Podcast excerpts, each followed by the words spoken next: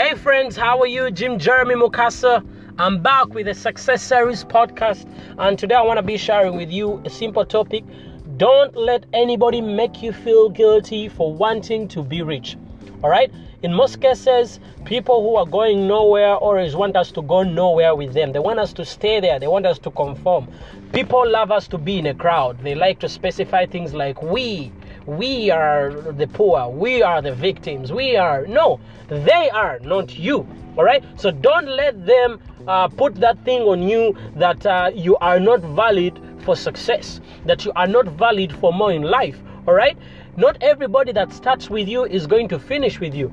Actually, out of 7.5 billion, uh, 200 people 200 million people actually become successful. I was checking out the statistics. But over 3.5 billion people out of the 7.5 billion people have a desire to be successful. Let's say most so half of the population wants to be successful. They have a desire. I want to do something with my life. I want to be successful.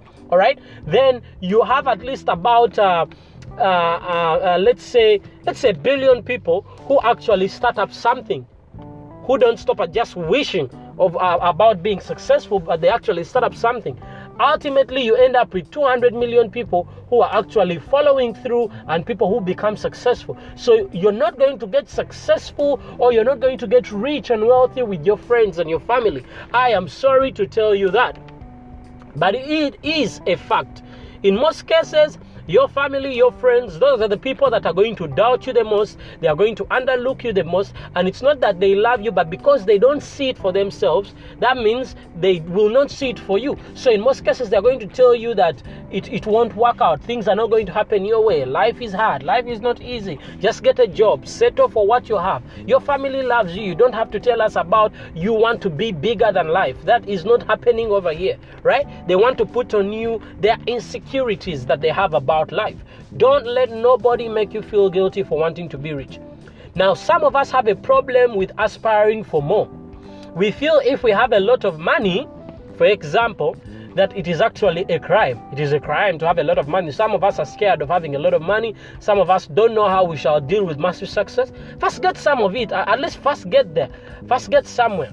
With every level, you're going to learn new things. All right? So you must be a student of the game. You must be willing to learn with every level. There's a lot of people who want success, but when you tell them I have a business opportunity worth maybe a 10 million monthly, and uh, uh, maybe these guys are actually used to, uh, let's say, they're used to maybe uh, a, job of like 500,000 Ugandan shillings right now, all right? And then maybe you're talking about 10 million. 10 million in Uganda is going to be above 2,000 US dollars, coming more so to 25 US dollars. And uh, uh, 500,000 is going to be about maybe, let's say, 150 US dollars. So maybe they're on a job of 150 dollars. You come up with a business opportunity that can make them uh, maybe $2,500 monthly.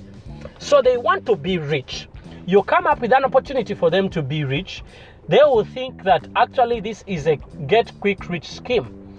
Oh, I don't want to make money fast. This is not right. It's too good to be true. No, it's not too good to be true. Those are ideas that have been imprinted to you by broke people. And at times, these are ideas that were imprinted in your mind from a young age by your parents who never even became something in life. They may have made some money from a job or two, try to survive and make uh, the best they could for their children, right? But they never really became bigger than life. So, what happens? Your parents are going to tell you no money, you have to work so hard for money. Uh, money does not grow on trees. Uh, rich, oh, rich people are going to hell. Rich people are greedy. They're going to feed you with all this funny money blueprint, which I like to call a money rejection complex. So you're actually offering a guy a business opportunity that can make him way more times the figure he's making monthly, and he knows he needs that money to solve many of the things he's, he, the problems he has, and also to start up and venture into some new other opportunities that can put him in different levels in life.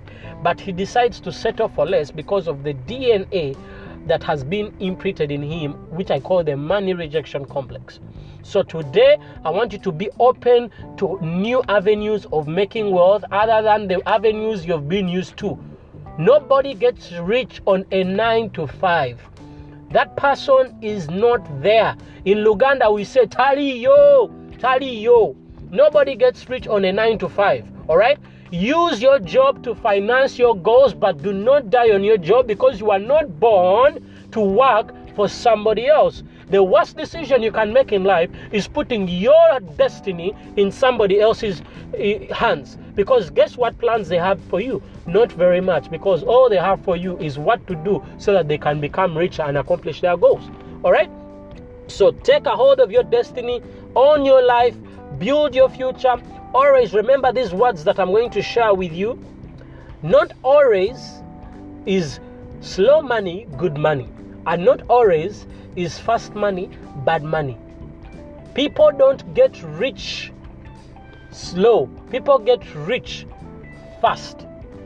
If somebody had been hustling for over 30 years, you realize that their big break may have come 10 years, uh, maybe in, in, in, the 20th year. And uh, they actually did more from the 20th year to the 30th year, or from the 25th year to the 30th year. So it doesn't take a lot of time to make a lot of money.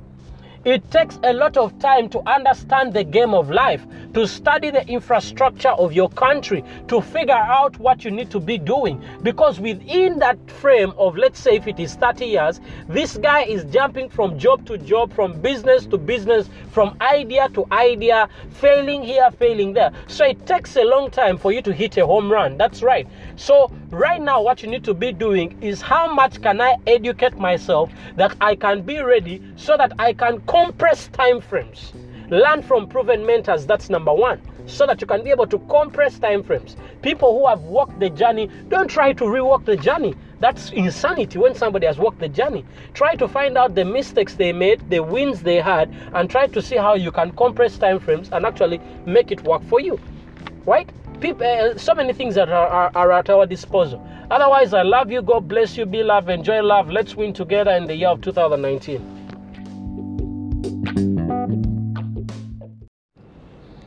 Hey friends, how are you doing? Back with the Success Podcast series by Jim Jeremy Mukasa. Today we're going to talk about uh, something uh, very very exciting, and uh, many people ask me uh, a question in regards to sales. You know, I have been a work in progress for some good years now. I'm not a, an old guy. I'm still a young.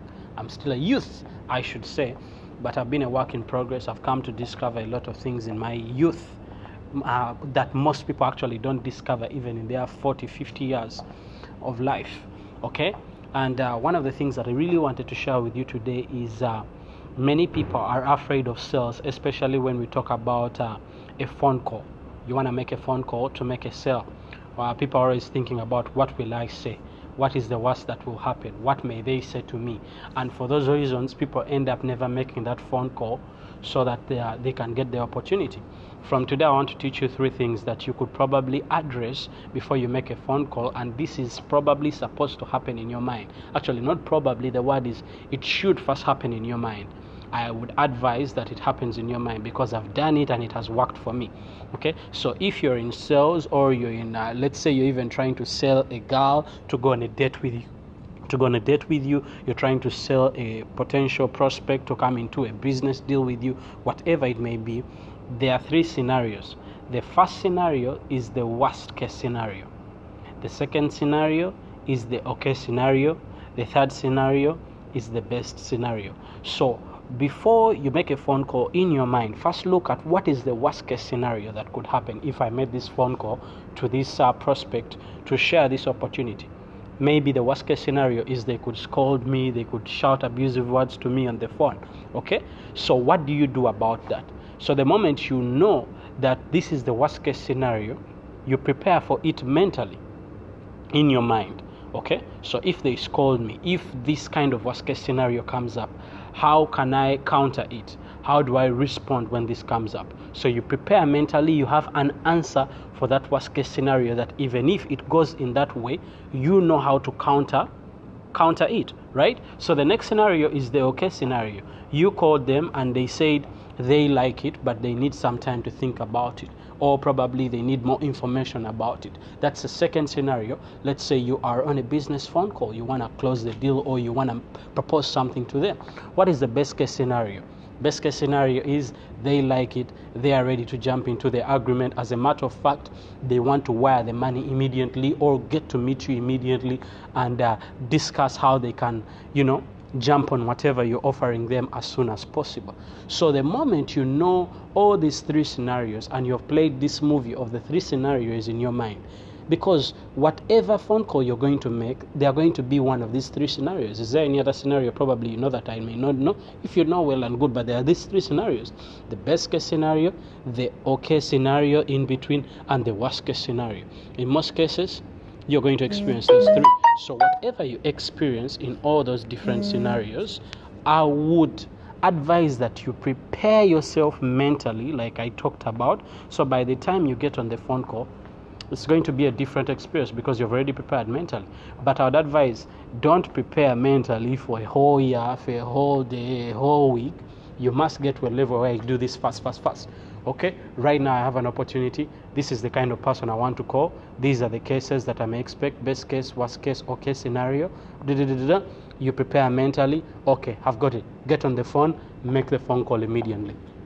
I hope this helps you, and I hope it helps you in your sales, uh, whatever you may be doing, and I hope it takes your business to the next level. I'll keep sharing great content because your success is my success, your success is my achievement. This is my purpose, and uh, this is my fulfillment in ensuring that I can empower as many people as I possible. God bless you.